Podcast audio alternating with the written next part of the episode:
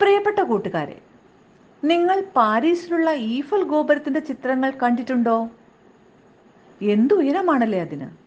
ഏതാണ്ട് പതിനായിരം ടൺ ഭാരവും മുന്നൂറ് മീറ്റർ പൊക്കവുമുള്ള വലിയൊരു ഇരുമ്പു ഗോപുരമാണത്. അത്തരത്തിലുള്ള രണ്ടായിരത്തി ഇരുന്നൂറ് ഈഫൽ ഗോപുരത്തിന്റെ ഭാരം വരുന്ന പ്ലാസ്റ്റിക് മാലിന്യം ഓരോ വർഷവും കടലുകളിലും നദികളിലും തടാകങ്ങളിലും എല്ലാം ചെന്നടിയുന്നുണ്ട് എന്ന കാര്യം നിങ്ങൾക്കറിയാമോ? വേറൊരു കണക്ക് പറയാം. ഓരോ വർഷവും സൃഷ്ടിക്കപ്പെടുന്ന പ്ലാസ്റ്റിക്കിന്റെ അളവ് ഏതാണ്ട് നാൽപ്പത് കോടി ടൺ ആണ് അതിൽ പകുതിയും ഒരൊറ്റ തവണ മാത്രം ഉപയോഗിക്കാവുന്ന പ്ലാസ്റ്റിക് ആണ്. ഇതിൽ വെറും പത്ത് ശതമാനം മാത്രമേ റീസൈക്കിൾ ചെയ്യുന്നുള്ളൂ. ഇതൊന്നും അത്ര നല്ല കാര്യമല്ല. ഇത്രയും മാലിന്യം ഉണ്ടാക്കപ്പെടുമ്പോൾ അത് ശരിക്കും മനുഷ്യനും മൃഗങ്ങൾക്കും ഒക്കെ പല വിധത്തിലുള്ള അപകടങ്ങൾ വരുത്തി വയ്ക്കാറുണ്ട്.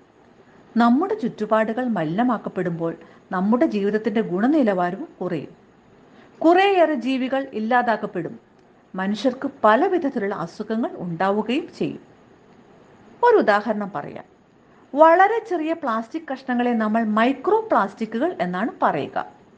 അഞ്ച് മില്ലിമീറ്ററിന് താഴെ വലിപ്പമുള്ള ഈ മൈക്രോ പ്ലാസ്റ്റിക്കുകൾ നമ്മുടെ ശരീരത്തിലെത്തിയാൽ പലതരത്തിലുള്ള മാരക സ്വഭാവമുള്ളതും വിട്ടുമാറാത്തതുമായ അസുഖങ്ങൾ ഉണ്ടാകാം.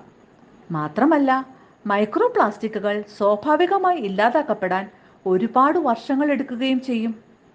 ഇന്നത്തെ കണക്കനുസരിച്ച് ഭൂമിയിലെ ഓരോ മനുഷ്യനും ശരാശരി അമ്പതിനായിരം മൈക്രോ പ്ലാസ്റ്റിക് കഷ്ണങ്ങൾ ഓരോ വർഷവും ഉള്ളിലാക്കുന്നുണ്ട്. വെള്ളത്തിലൂടെയും വായുവിലൂടെയും ഒക്കെയാണ് ഇത് സംഭവിക്കുന്നത്. ഭൂമിയിലെ ജീവജാലങ്ങൾക്കും മൈക്രോ പ്ലാസ്റ്റിക്കുകൾ വലിയ ഭീഷണിയാണ്.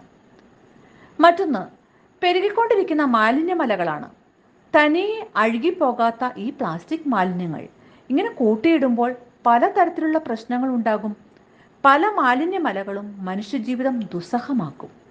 നമ്മുടെ നാട്ടിൽ ബ്രഹ്മപുരം എന്ന സ്ഥലത്ത് പ്ലാസ്റ്റിക് മാലിന്യത്തിന് തീ പിടിച്ച സംഭവം നിങ്ങൾ മറന്നിട്ടുണ്ടാവില്ലല്ലോ. പ്ലാസ്റ്റിക് മാലിന്യം തീ പിടിച്ചാൽ പുറത്തു വരുന്ന വാതകങ്ങൾ ക്യാൻസർ വരെ ഉണ്ടാക്കാൻ സാധ്യതയുള്ളത്ര അപകടകാരികളാണ്. അപ്പോൾ ഇത്തരത്തിലുള്ള ഈ പ്ലാസ്റ്റിക് ശല്യത്തെ നമുക്ക് എങ്ങനെ നിയന്ത്രിക്കാൻ പറ്റും? അതിന് നമ്മൾ ഒരുമിച്ച് നിൽക്കണം. കഴിയുന്നിടത്തോളം പ്ലാസ്റ്റിക് ഉപയോഗം പ്രത്യേകിച്ച് ഒരു തവണ മാത്രം ഉപയോഗിക്കാൻ കഴിയുന്ന പ്ലാസ്റ്റിക് ഉൽപ്പന്നങ്ങളുടെ ഉപയോഗം കുറയ്ക്കണം. കഴിയുന്നിടത്തോളം പ്ലാസ്റ്റിക്കുകൾ റീസൈക്കിൾ ചെയ്യാനും വീണ്ടും ഉപയോഗിക്കാനും ശ്രമിക്കണം. അതിന് പ്ലാസ്റ്റിക് മാലിന്യത്തെ ശരിയായ രീതിയിൽ തരംതിരിക്കുക എന്നത് പ്രധാനമാണ്. അത് ചെയ്യാൻ നമ്മളും പഠിക്കണം. മറ്റുള്ളവരെ പഠിപ്പിക്കുകയും വേണം. പ്ലാസ്റ്റിക് മാലിന്യത്തെ നന്നായി സംസ്കരിക്കാനുള്ള ഒരുപാട് പുതിയ സാങ്കേതിക വിദ്യകൾ ഉണ്ടാവുന്നുണ്ട്. അത്തരം ഗവേഷണങ്ങളും തീരുമാനങ്ങളുമെല്ലാം ഇനി വരുന്ന കാലത്ത് നിങ്ങളാണ് ചെയ്യേണ്ടത്. ഈ വർഷത്തെ പരിസ്ഥിതി ദിനത്തിൽ ഇത്തരം കാര്യങ്ങളെപ്പറ്റി നമുക്ക് ഗൗരവമുള്ള ചില തീരുമാനങ്ങൾ എടുക്കേണ്ടതുണ്ട്.